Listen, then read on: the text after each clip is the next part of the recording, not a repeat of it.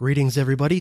This episode is going to consist of my segment from History on Fire, episode 67, wherein the great Daniele Bolelli brought together myself and a bunch of other excellent history podcasters to each contribute a short segment on the theme of ripples of history.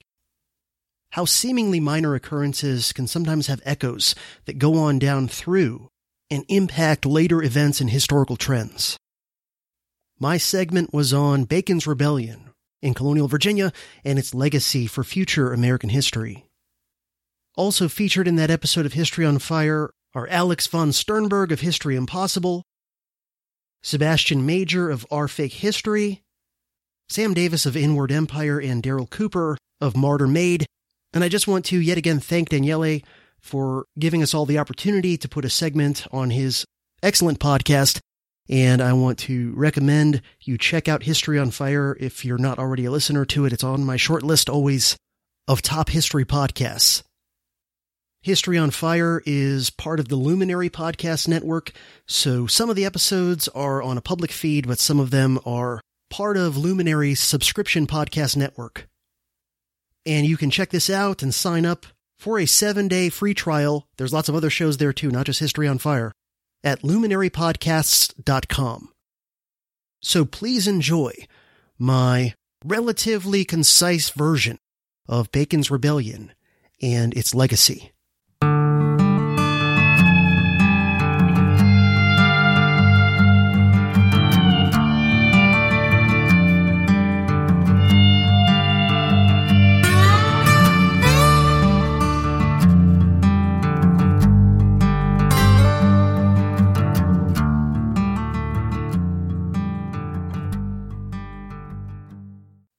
Bacon's Rebellion, which took place in colonial Virginia in the 1670s, was the largest rebellion against established authority in colonial British North America prior to the American Revolution.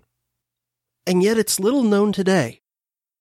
But despite that, its effects have been profound and reverberate through time all the way to our own era, nearly 350 years later influencing race and class relations and conflict in the U.S., and the methods that the elites use to manipulate, orchestrate, shape, exploit, and leverage those tensions and conflicts for their own benefit. To tell the story of Bacon's rebellion, we have to give a quick sketch of colonial Virginia's origins. The colony began in 1607 with the founding of Jamestown, the colonists initially hoped to find gold, but instead they found mostly misery and death due to a combination of disease, famine, and off and on conflict with the Indians in the area. The death rate among the first couple of generations of colonists in Virginia was astonishingly high. In 1607, they found a way that would make at least some of them very rich. Growing tobacco. Tobacco thrived in Virginia, and as Europeans got addicted to it, it became Virginia's staple crop, dominating its economy. Some Virginians, those who got there early and who had the money and political connections to get title to big pieces of land, and who didn't die, of course, families with names like Byrd, Carter, Lee, and Randolph, to name just a few, ended up becoming the colony's first plantation owners or planters, its first homegrown aristocrats, and in conjunction with the colony's royally appointed governor, they dominated the colonial government. The earliest known instance of African slaves being imported into Virginia was in 1619, but for much of the 17th century, numbers of slaves remained pretty modest in the colony. And the majority of the laborers on plantations were actually white indentured servants. These were poor people from the British Isles, mostly men, who had no prospects at home, and so were willing to take a desperate chance on moving to Virginia despite the dangers. But these were people who were so poor they couldn't even afford a boat ticket across the Atlantic. So they'd contract with a wealthy guy who already owned land in Virginia. The wealthy guy would cover their boat ticket across the ocean, and then once they arrived, they would work for the rich guy for a set term of years, most commonly between five and seven. The indentured servant would not be paid, though their master was supposed to provide them with the basics of food and shelter and so on. Once the person worked off the number of years on their indenture, they were to be set free, and usually by the terms of their contract, their master was also supposed to provide them with a little something to get started on their own, often including a little piece of land. Now, if this sounds kinda like temporary slavery, you're getting the picture. In theory, indentured servants were supposed to have a little bit more rights than slaves, including the obvious one that their condition was supposed to be temporary and didn't pass on to their descendants. But in practice, indentured servants faced hard labor in tough conditions and often faced tough physical discipline for any infractions. So the daily life of an indentured servant at this time wasn't much different from a slave's day to day. And while they were supposed to be freed and provided with land at the end of their term, in the first few generations of settlement in Virginia, usually around half of all indentured servants would die, mostly from various diseases, before they ever worked off their indenture. But by the time you get into the mid to late 17th century, conditions were improving at least enough in Virginia that more and more servants were actually living long enough to work off their indenture. But since most of the good land anywhere near the coast was already long since spoken for, many of the indentured servants worked off their indenture and either got no land or they got marginal lands in dangerous areas near the Indian frontier. Now, Virginia's governor for much of the mid 17th century was a man named Sir William Berkeley, who was in his early 70s when Bacon's Rebellion broke out, and he'd been governor for 27 years by that point. Berkeley was pretty popular for about the first half of his time as governor, but became increasingly controversial in the lead up to Bacon's rebellion. Early in his tenure as governor in the 1640s, Berkeley was an aggressive expansionist who defeated Indians west of the Blue Ridge and thereby opened up new lands to white settlement. But he also made a deal with the defeated tribes that they would essentially be tributaries to the Virginia colony, in return for which Virginians wouldn't encroach any further onto their lands. This deal, like most other deals of this sort throughout the colonial period and after the establishment of the independent U.S., didn't really hold for very long because the colonists who actually lived out on the frontier wanted those lands and they tended to stir up conflict with the Indians and encroach into their territory regardless of what the distant colonial government proclaimed. But the fact that Berkeley was even trying to stick to the agreement with the tributary tribes was enough to anger many white Virginians, both rich and poor, who lived in the frontier areas. Major population growth in Virginia in the mid 17th century just added more pressure on the natives. Virginia's colonial population increased 400% from 8,000 to 40,000 between 1640 and 1660. Good land in the East simply wasn't available to either freed servants or wealthy newcomers. So those people pushed west, and they weren't interested in respecting Indian territories at all. And Berkeley's efforts to try and protect tributary Indian territory simply angered them. Over the course of Berkeley's time as governor, tobacco prices were generally declining, but taxes and other form of government exploitation and extraction were increasing. The government's fiscal policy became very regressive, with smaller planters and farmers, and those out near the frontier, paying a disproportionate share of the taxes and fees, while a disproportionate amount of the benefit went into the hands of the colony's power elite, who were mostly the biggest planters in the East who dominated the government. In the years leading up to Bacon's rebellion, Berkeley became more autocratic as governor. The Virginia legislature lost power to him while also becoming more elitist, disproportionately representing the wealthy Easterners even more than it already had. All of this came, as we said before, at a time when Virginia's white population was rapidly increasing, and so there were increasing numbers of frustrated men who felt disenfranchised and unfairly screwed out of opportunities by the system, either because they were poor, because they were newcomers to the colony and therefore, even if they were rich, they simply weren't part of the old boys club, or because they lived closer to the frontier areas in the West, or some combination of two or more of these characteristics. So you've got to understand that Virginia in the mid to late 17th century was a complicated tinderbox of class tensions. Made even more volatile for Berkeley and his cronies by the fact that in Virginia, even the poorest free whites were likely to be well armed. Berkeley himself wrote at the time, quote, How miserable that man is that governs a people where six parts of seven at least are poor, indebted, discontented, and armed. Or as historian Edmund Morgan described the situation, quote, Men with guns are not as easily exploited as men without them. All that was needed to ignite violent class conflict was an immediate spark and a charismatic leader to fan the flames. Nathaniel Bacon was, in most ways, a very unlikely rebel. He was an aristocrat born to a wealthy family in England in the 1640s, and he even got a Cambridge education. But he was always a bit of a problem child and got into some trouble in England. So in 1673, when he was only in his mid 20s, his father gave him a pretty hefty sum of money and sent him across the ocean to Virginia. Bacon initially seems to have just wanted to get himself kind of into the old boys club in Virginia, even though in some ways he looked down on them. Because as a rich, educated Englishman, he looked at the colonial elites with contempt, which no doubt made it even more painful when they, in his eyes, snubbed him. Bacon also had some family connections to Governor Berkeley, too, which no doubt only increased his sense of entitlement and made it harder for him to deal with not always getting his way.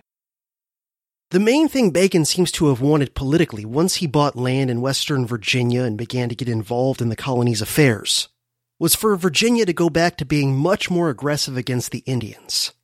All Indians. Friendly or not. Bacon did not set out to democratize Virginia. He didn't set out to stir up the poor landless whites against the gentry. And he certainly did not intend to get the colony's population of indentured servants and even slaves to become politically mobilized. But intended or not, his actions at least raised the specter of those things happening, which terrified Berkeley and the Old Boys Club. The actual back and forth between Bacon and Berkeley and their respective supporters that constitutes the story of Bacon's rebellion is a pretty intricate soap opera that unfolded over the course of nearly two years, but I'll do my best to give you the short version without losing any of the vital details. In March of 1675, Governor Berkeley appointed Bacon to his council. But from pretty early on, Bacon's ambition and arrogance and sense of entitlement seem to have really rubbed Berkeley the wrong way. And Bacon, for his part, was offended that even though he was on the council, he still wasn't really part of the real inner circle around Berkeley.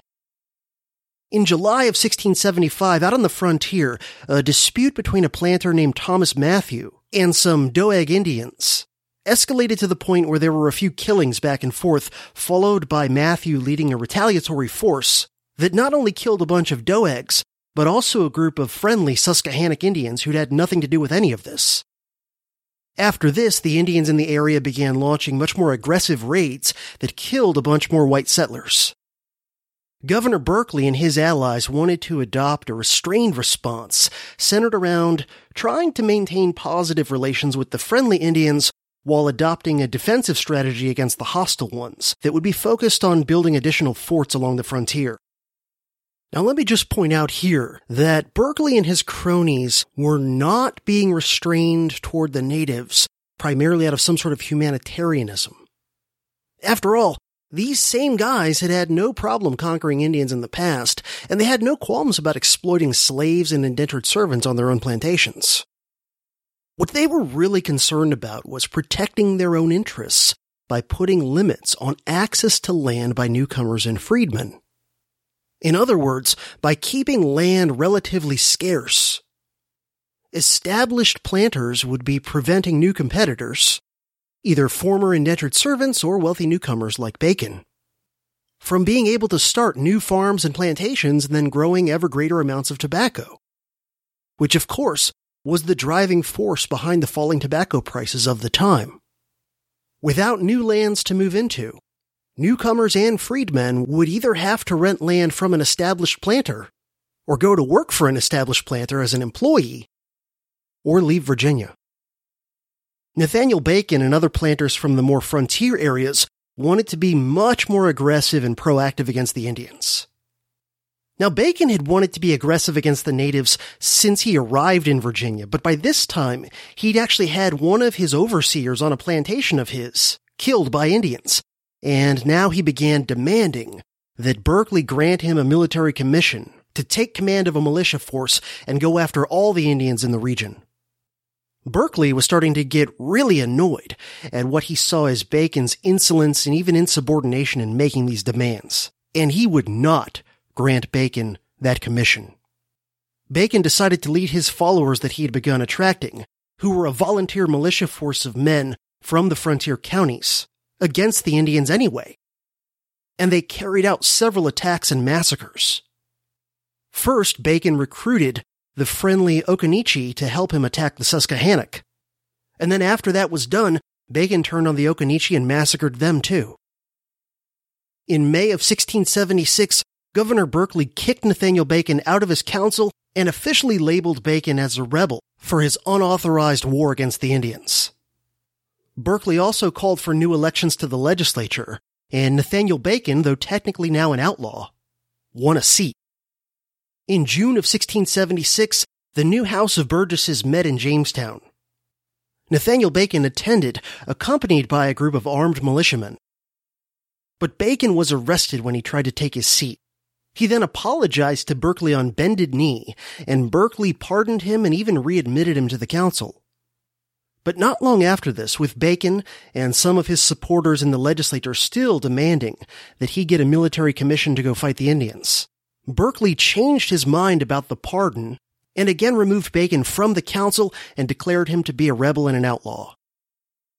On July 30th, 1676, Bacon and his supporters issued a manifesto called the Declaration of the People of Virginia.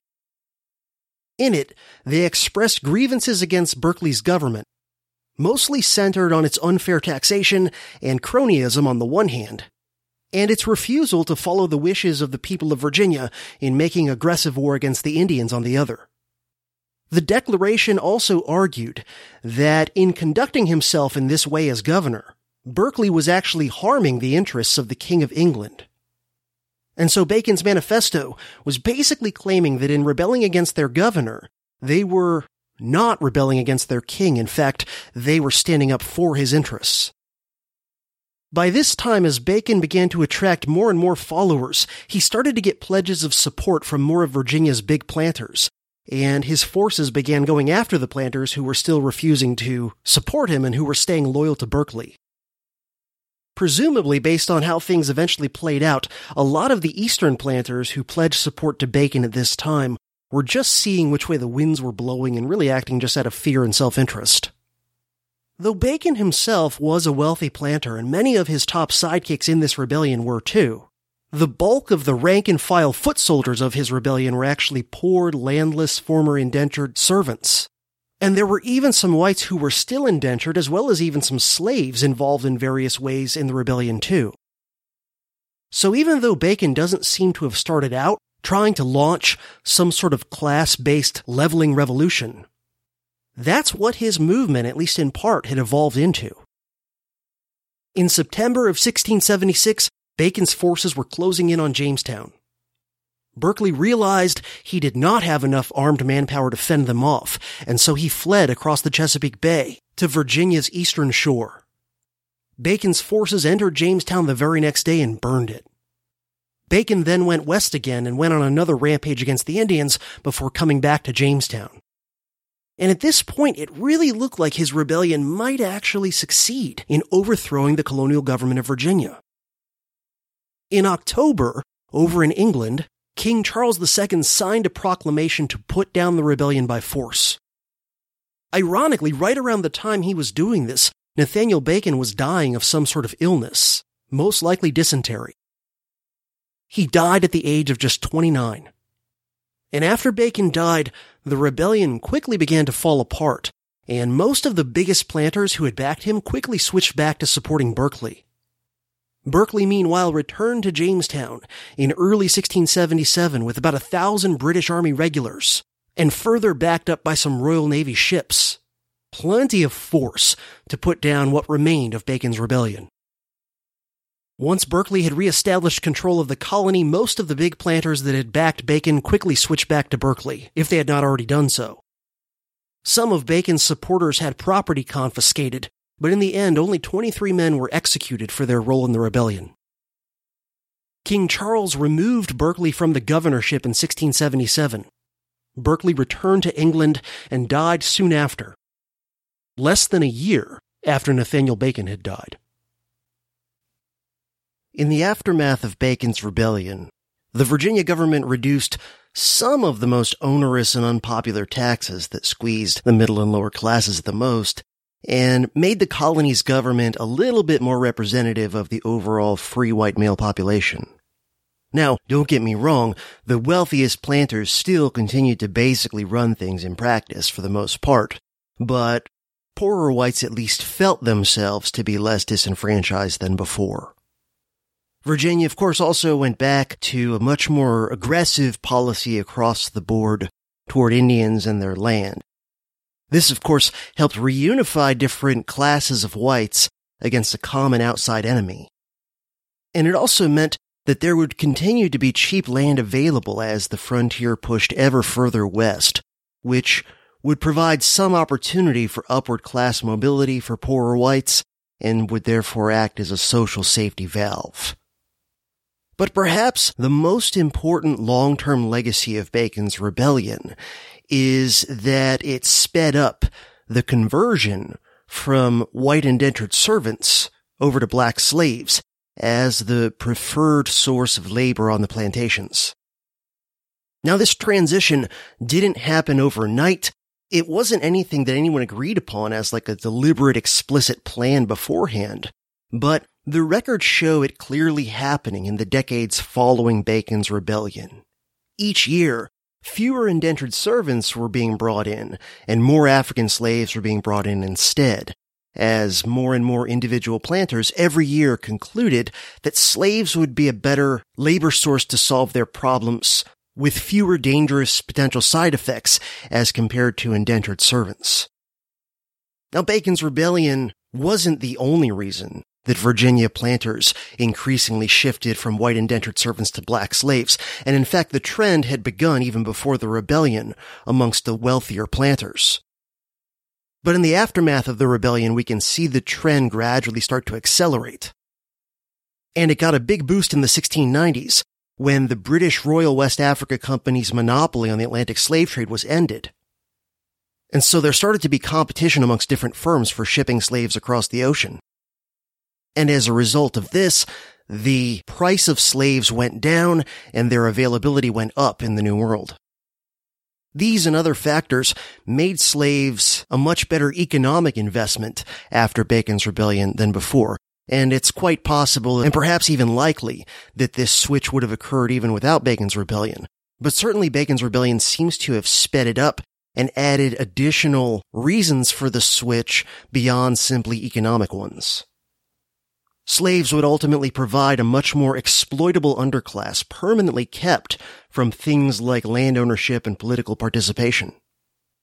And Virginia's elites didn't just start bringing in more slaves, they also began changing laws and customs over the course of several decades following Bacon's rebellion to physically and psychologically separate poor whites, including indentured servants, from blacks the elites had definitely noticed even before Bacon's rebellion that indentured servants and slaves often seemed to have gotten along pretty well and often would see themselves as being in the same boat, exploited by the same master class.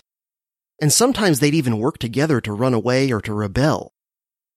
The fact that laws began being passed to severely punish blacks and whites who teamed up like this shows that A, that sort of stuff was happening, and B, the elites were scared of it and really wanted it to stop. Another advantage of exploiting slaves instead of poor whites was that slaves could be permanently barred from legal access to firearms. No doubt some of the smarter guys among Virginia's elites realized that slave rebellions would now be a real possibility with there being greater numbers of slaves in the colony. But they must have calculated that those would be easier to put down than would be rebellions of poor freemen. Especially if those poor free men ever made common cause with slaves. Switching over to more race-based slavery would enable Virginia's elites to keep the poor whites on their side as allies against the slaves. And even the non-slave owning poor whites of Virginia, for example, would end up ultimately happily and willingly participating in things like slave patrols, which were basically militia units formed to police the slaves. The continuous expansion into new lands on the frontier combined with the increasing switch over to slave labor, created a greater degree of social class mobility among white Virginians. Because land ownership became relatively widespread among them, and land ownership was of course a prerequisite for political participation. Put simply, the growth of black slavery in colonial Virginia allowed whites of all social classes to feel more unified with each other and to continue to do so even after the outside enemy, that being the Indians, were largely eliminated as a real factor in Virginia. And exploiting the slaves meant that Virginia's elites didn't have to exploit the poor whites as badly as they had before Bacon's Rebellion. And this all worked rather effectively. The class conflict between elite and non-elite whites in Virginia never 100% disappeared, but it dramatically decreased over the course of the 18th century, and it never again even remotely came close to reaching the levels it had before and during Bacon's rebellion. So the strategy of leveraging both conflict with an external enemy, the Indians, on the one hand, and with an exploitable but potentially dangerous internal quote unquote other, that being the slaves, on the other hand, was largely successful in getting lower and middle class whites to buy in to the existing system and thereby keep the plutocrats in their position of power, privilege, and opulence. And this strategy didn't just stay within only the colony and later the state of Virginia. It influenced neighboring colonies and states which followed Virginia's lead, and because Virginia was the oldest and most prestigious British North American colony, and at the time of independence was the largest and most important of the original states. And because so many of the most important and influential men of the first generation of national leaders in the U.S. were Virginians, all of this influenced the entire country. The lessons of Bacon's rebellion and its aftermath seem to have been internalized in America's elites down to this day. Even if in our time it's largely only implicitly and instinctively in terms of habit rather than deliberate conscious strategy. Even if most of today's elites know little or nothing about Bacon's rebellion. As I'm recording this in early June of 2020, an interesting thing to think about is this. Does the modern day American power elite, regardless of their particular party or ideological persuasion, do they all still use versions of this same basic playbook? Do they still leverage a combination of supposed outside external enemies on the one hand and internal racial differences on the other in order to keep themselves in their place at the top of the social pyramid? In other words, do they still prefer to stoke racial conflicts of various sorts internally and externally in order to keep a lid on class conflicts, which they see as the real threat to their system. I hope you've enjoyed listening to the Dangerous History podcast, and I hope that you found some value in it. If you have and you'd like to contribute to my work, there are many different ways that you can help out. One that costs you nothing but maybe a little bit of time and effort is to help spread the word about the show to anyone you think might be interested in it. There are also a bunch of ways that you can financially assist me to continue doing the work that I do and to continue making it better as best I can as time goes on. The most helpful way and the one that gives you potentially a lot of value back in return is to sign up for a recurring contribution via either Patreon or Subscribestar, and the links to my Patreon page and my Subscribestar page will be in the show notes of this episode. I now have multiple levels of support via either Patreon or Subscribestar. For $2 per month, you are at the Apprentice Scholar Warrior level, and you will get access to all of the vintage DHP episodes, meaning the first 52 episodes of the show, which are no longer available to the general public. And of course, you'll get the satisfaction of knowing that you're helping to keep this podcast going, and you'll have my gratitude for doing so. For only $5 per month, you will be at the Journeyman Scholar Warrior level. And for this, you'll receive the benefits of the $2 Apprentice Scholar Warrior level, plus access to special bonus DHP episodes that are available nowhere else, as well as access to ad-free regular DHP episodes as they come out, and you will be eligible to join the Dangerous History Podcast Scholar Warriors private Facebook group. For $15 per month, you will be at the Scholar Warrior level, and you'll get all the benefits of the Journeyman level plus access to Dangerous History Lyceum course lectures as they are produced and released. And for $25 per month, you'll be at the Master Scholar Warrior level, where you will get all the benefits of the $15 Scholar Warrior level plus additional benefits still to be determined, but probably including but not limited to a regular live chat. You can also make one-time or recurring contributions to the Dangerous History podcast via PayPal or Bitcoin. And another great way you can help out my work is by clicking on any of the Amazon affiliate links on my website to do your Amazon.com shopping. And if you buy stuff after going through any of those affiliate links, I get a little commission at no additional cost to you. And this helps me to buy supplies, research materials, etc. to keep making the podcast and making the podcast better. I also have an Amazon wish list of things to help me out with the Dangerous History podcast and related productions that I put in the show notes of episodes. It's mostly research materials, but also there's some stuff in there, hardware for audio visual production, etc. So if you want to order me something off there, that also helps out. Your support and contributions are what keeps this thing going and keeps me doing the work that I do. So I hope that you will consider helping out.